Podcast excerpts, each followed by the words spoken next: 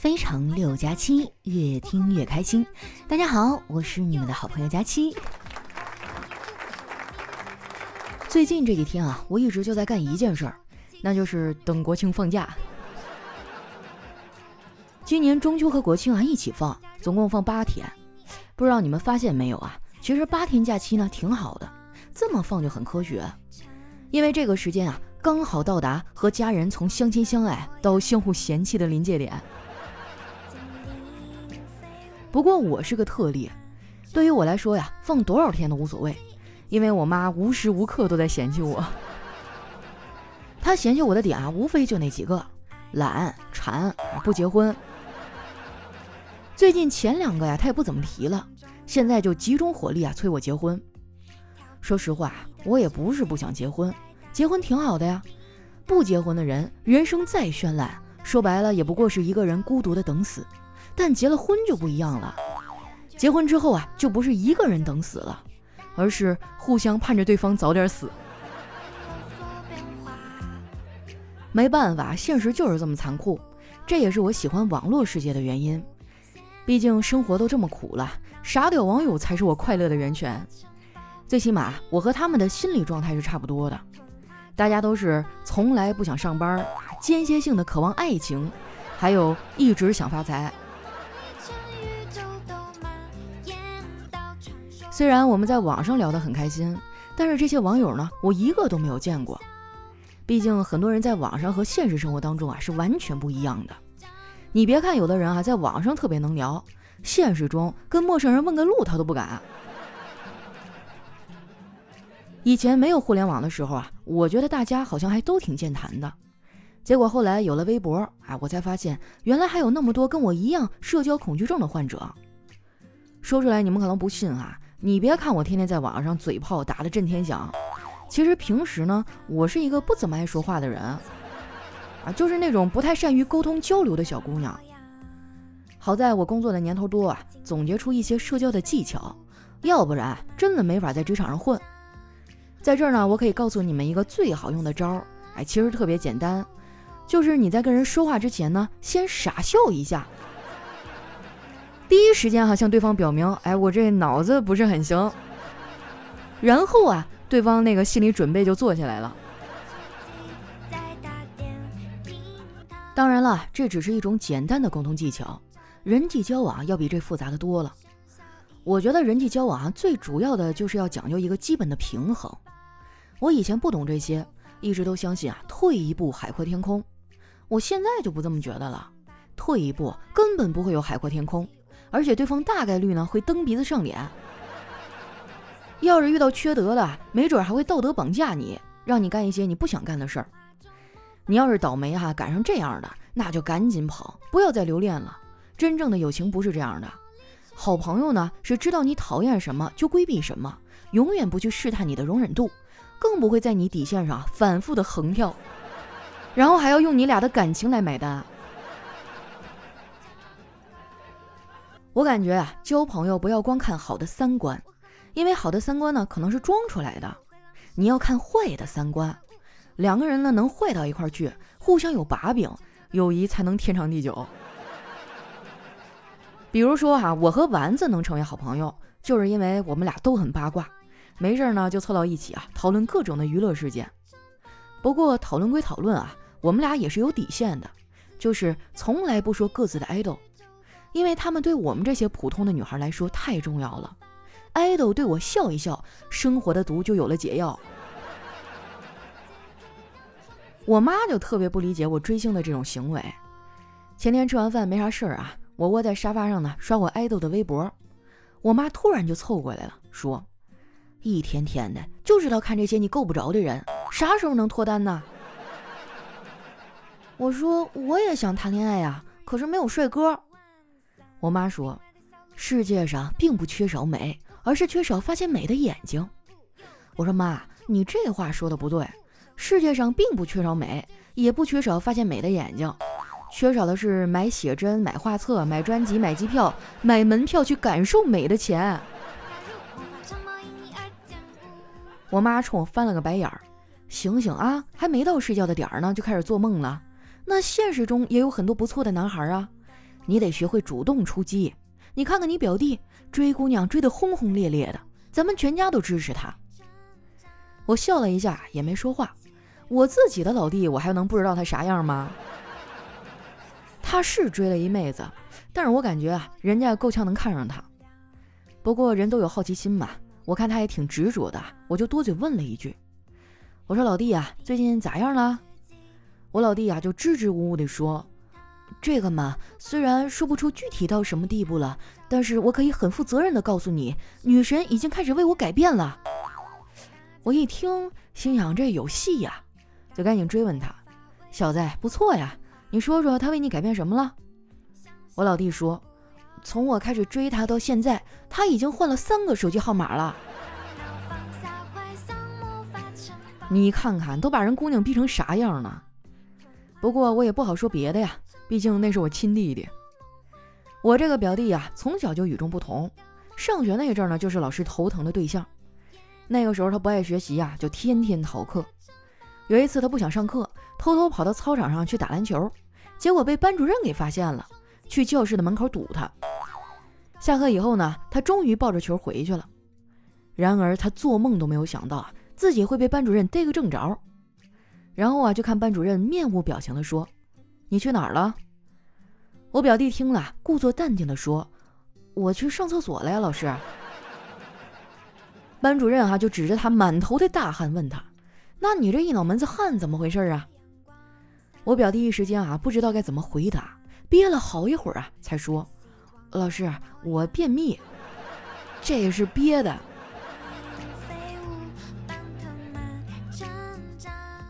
现在他长大了，还是不怎么着调，一天天的也不干正事儿，就知道哭穷。现在的年轻人啊，动不动就把没钱挂在嘴边，其实根本就没有必要，因为你不说。别人也能看得出来呀。说实话，我也穷，但是我穷的明明白白的。目前啊，我最主要的经济矛盾来自于我不太勤劳的双手和我异常勤劳的购买欲。不过这也不赖我呀，以前买东西不方便啊，我只要不出门就不怎么花钱。现在好了，可以网购了，这钱不知不觉就没了。昨天临睡之前啊，我躺在沙发上逛淘宝。我哥也不知道抽啥风，过来看了我一眼，然后说：“你干啥呢？”我说：“逛淘宝买衣服呀。”他说：“哦，那你为什么不出门买呢？”我说：“因为我懒得出门啊。”我哥就一脸疑惑地问：“那你为什么还要买衣服呢？”我真是懒得跟他解释啊，直男是想不明白这个问题的。有时候我发现啊，直男的脑回路真的是很有趣儿。很多男孩子固执地认为，女孩化妆呢，就是为了给他们看的。其实并不是这么回事儿啊。女孩子化妆呢，并不单是给别人看的，主要还是给自己看的。“女为悦己者容”这句话真正的意义是：当你感觉到很丧的时候，照照镜子，看着镜子里啊画的美美的妆的自己，并提醒他，生活呀还是会慢慢慢慢的好起来的。话说回来啊。大部分人呢也用不上这招，人是很难从自己身上找原因的。很多人在外面混得不好啊，都会把原因归结为天赋啊、运气啥的。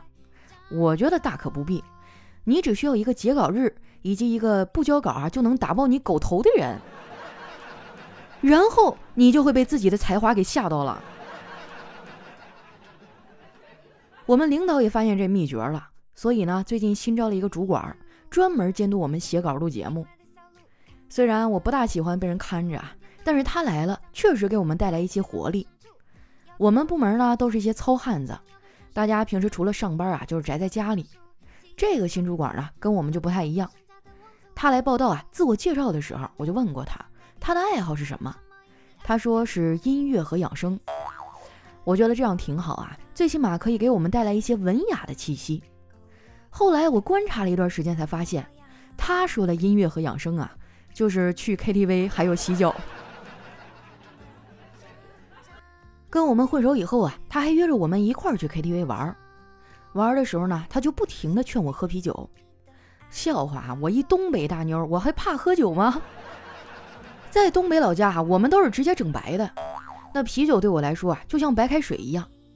但是我转念又一想啊，他既然这么想灌醉我，一定是有所图谋。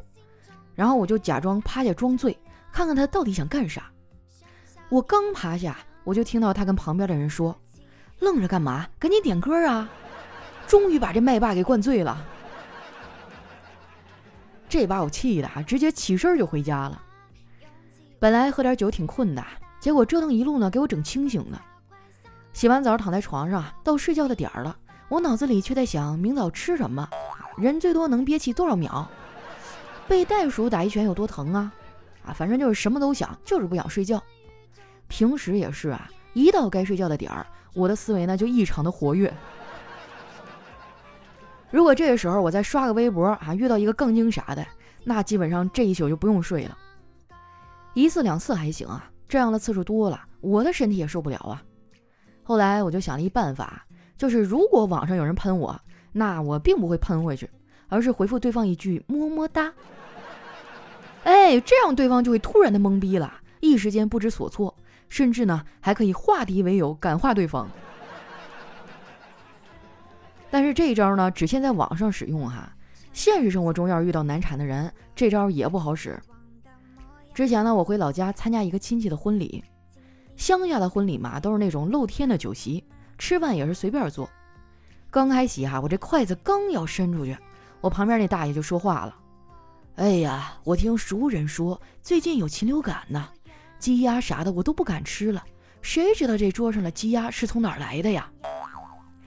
听他这么一说啊，我硬生生的收住筷子，和别人一起啊转向了清蒸鱼还有红烧肉，直到酒席结束啊，桌上的炖鸡和烧鸭也没有人动筷子，没想到。大家都起身离开之后，那老大爷冲服务员喊：“给我来一个大塑料袋儿。”然后呢，他把那盘子里的鸡鸭什么的全都倒进去了，心满意足的提着就走了。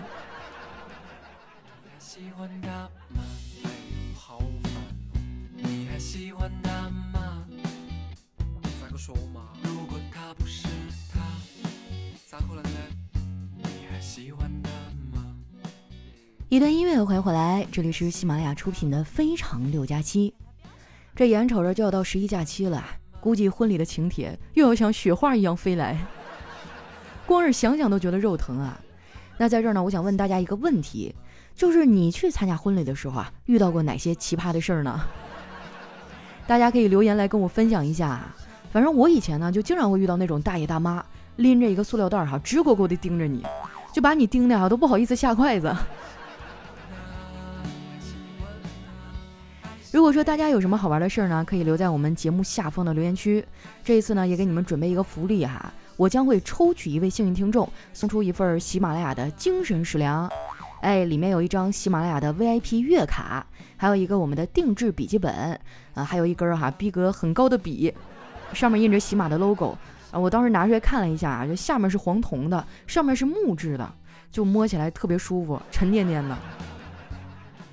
反正笔和本儿我都已经准备好了，就等着我什么时候火了，有人找我签名了。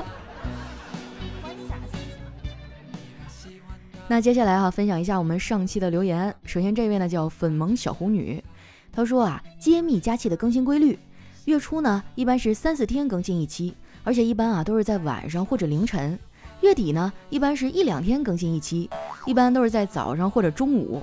我来给你们解释一下啊，就是月初呢佳期的工作没有那么紧。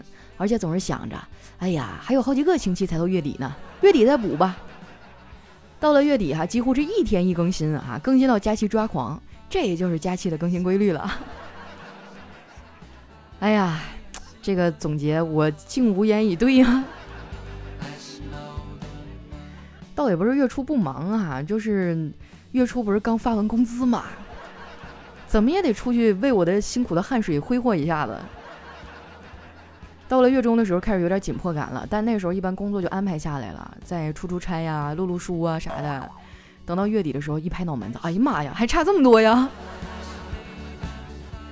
所以接下来几天呢，希望大家多多打开喜马拉雅，因为你可以收到好多期的更新。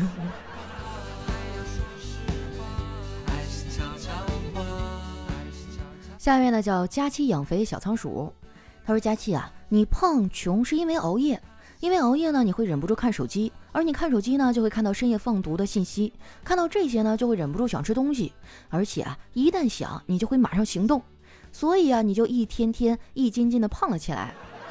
而且手机也要用钱买吧，所以呢，你把手机和钱都给我，你就会瘦下来了。快点的啊，先把钱转给我，然后再把手机寄给我，这样你就能瘦了，我也有钱有新手机了，是不是一举两得呢？棒不棒？赶紧行动吧！我差点就信了。不过确实啊，就晚上一到睡觉的点儿，本来都已经又困又累的不行了，躺在那儿就就精神了。打开手机哈，先刷刷微博啊，看看没有人艾特我，然后再看看微信啊，没有人给我发信息，男神也没有搭理我。然后呢，再逛逛淘宝，哎，然后再一看手机，好嘛，后半夜两点多了。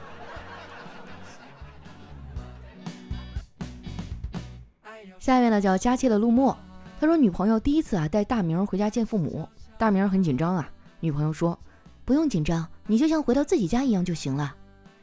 到了女朋友家哈，门一开，女朋友的爸妈热情的迎上来，大明就赶紧说爸妈我回来了，这个是我女朋友。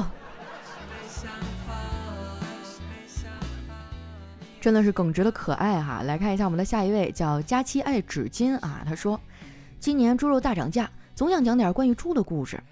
有一只猪啊卡在树上了，一群人呢在下面议论纷纷。路人甲说：“凭他自己肯定是上不去的，肯定是让人捧上去的。”啊，猪当时就说了：“此刻呢，我想联系两个人，一个是雷军，是你说风口浪尖猪都会飞起来的，我这样都怪你；一个是马云，你之前啊在演讲的时候讲起飞很重要，安全着陆也很重要。”你倒是给我讲讲如何安全着陆啊？喂，总觉得这个段子有点意思啊，得仔细琢磨。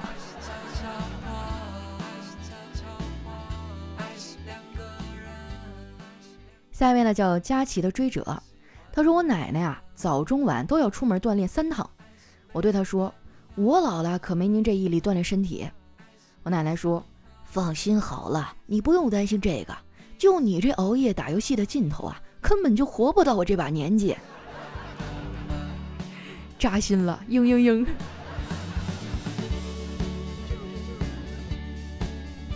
下面呢叫一季下一世伤，他说有一天啊，就我和丸子对话，我说丸子呀，你最怕吃什么呀？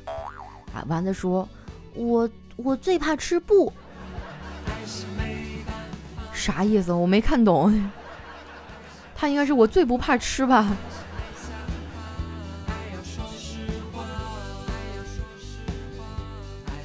下面呢叫听友幺九幺六三三四九五，他说昨天晚上公司加班啊，和女领导为了工作的事发生了争执，闹得不欢而散。回到家里啊，心里就一直不痛快。老婆问我咋了，我说没事儿，他就一脸狐疑的看着我。今天早上啊，女领导用微信给我发了一条语音，因为吃饭嘛，我就打开了声音。就只听他说：“大家都是成年人了，昨晚的事就算了，就当什么都没有发生。”老婆听到这儿哈，都没容得我说一句话，一碗豆浆就直接泼我脸上了。这话说的确实有点浮想联翩啊。嗯。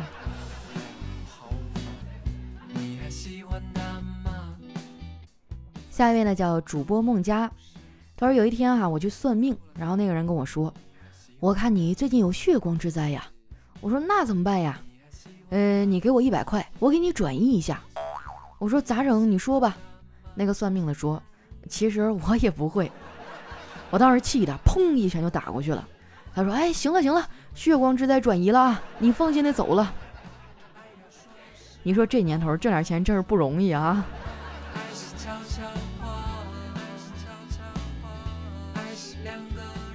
下一位呢叫佳期的帅邻居，他说九月十号去逛商场，在一个潮玩店买东西，隐约听到啊说今天教师节有活动，付钱的时候呢就顺便问了一下，结果那收银小哥哈斜眼看了我一眼，就很傲娇的说，虽然今天是八折优惠，但是，哎这个但是哈说的很加重语气啊，说必须要随身带教师资格证才行，然后呢我就轻轻的说，我带了。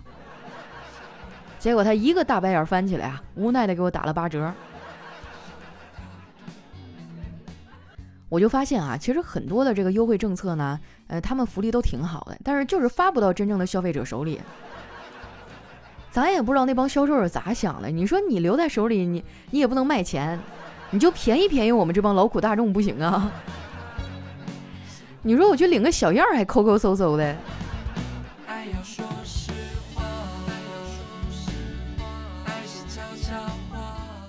下一位呢叫月夜哈，他说一年前女朋友跑了，几个月以后他回来了，怀着孕，流着泪说他不要他了，叫我陪他打掉孩子。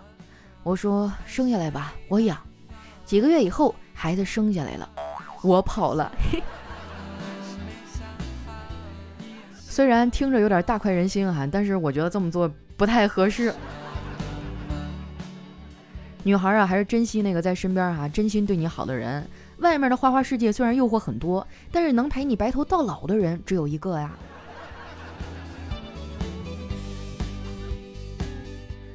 下一位呢，叫枪枪枪枪枪，这 ID 居然还带声哈。他说每次看到警察在地铁站查身份证哈，心情都很矛盾。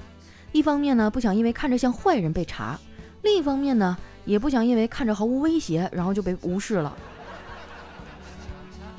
你咋这么纠结呀？你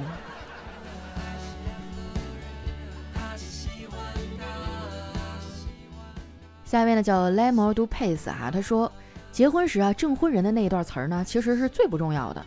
什么贫穷、疾病、健康、富有，根本就没有人在乎，就 Yes I do。我跟你说啊，这就跟装软件前啊点那个用户协议一样，哎，同意同意都同意，好了，赶紧的吧。下一位呢叫良言邪语。啊，他说有一天啊，这佳琪下班在路边吃烧烤，吃完呢喊老板娘结账，这老板娘忙啊，就叫服务员收。那服务员就问是哪位啊？老板娘说：嗨，老顾客，就是春夏秋冬都是一个人过来吃的那个。我去，我觉得内心受到了一万点的伤害。良言邪语啊，应该是咱们一老听众了，有日子没见了，看样子你应该是脱单了。下面呢叫师太饶了我，她说老公出差一个月哈刚回来，我在沙发上看电视呢啊，他就扑过来把我往卧室里抱，我就害羞的说，哎呀儿子还在房间写作业呢，让他看到不好。老公啊就跑到儿子的房间给了他五块钱，说儿子出去买个冰淇淋吃。一番云雨过后啊，我躺在老公的怀里说，老公小孩吃冰淇淋不好，我怕我担心他拉肚子。老公啊，就赶紧喊住正在换鞋的儿子，说：“别去了，先把作业写完。”哎呀，我好像知道什么了不得的秘密啊！我觉得就是你可以食补一下嘛。就我们小区斜对面有一家生蚝店啊，我觉得他那标语就很有意思，就生蚝说是男人的加油站，女人的美容院。你可以没事去试一试吧。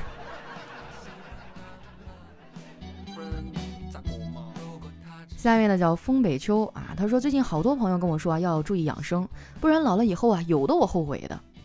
我就不禁想到，我这么穷又没有对象，还熬夜，他们是怎么看出来我有老年生活的呀？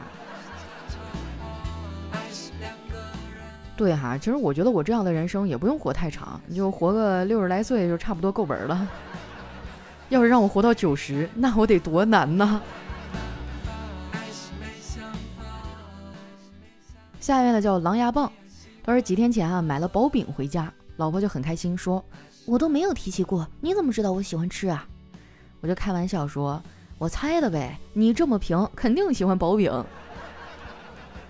结果连着三天了，老婆每顿饭都做金针菇。那我觉得你们俩简直绝配啊！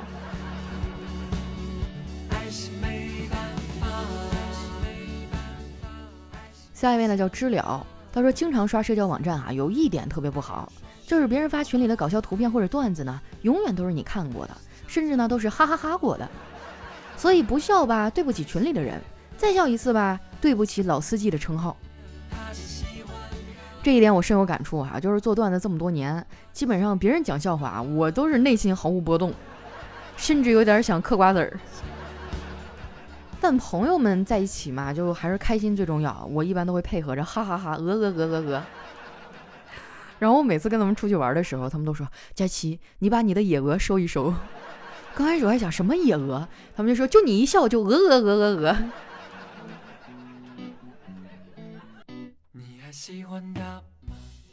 下一位呢叫丑女漂亮，他说有一天哈，佳期呢去山上采蘑菇，不料遇到了山贼，结果老大看中了她的美貌啊，非要拿她做压寨夫人，居然还有这种好事儿！接着往下看哈，佳期宁死不从，你这个编剧这剧情有点坑啊！嗯山贼老大很生气，就把他关到一个铁栏里面。小喽啰担心地说：“老大，这铁栏这么宽，很容易就逃出去的。”老大摆摆手说：“放心，他胸那么大，逃不出去的。”嘿嘿，那你是被骗了。其实我这里面都是空的。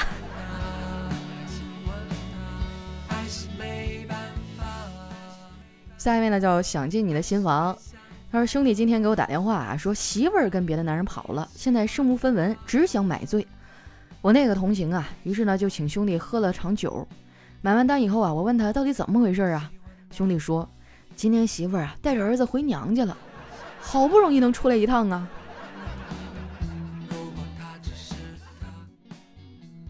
来看一下我们的最后一位哈，叫何必哥哥。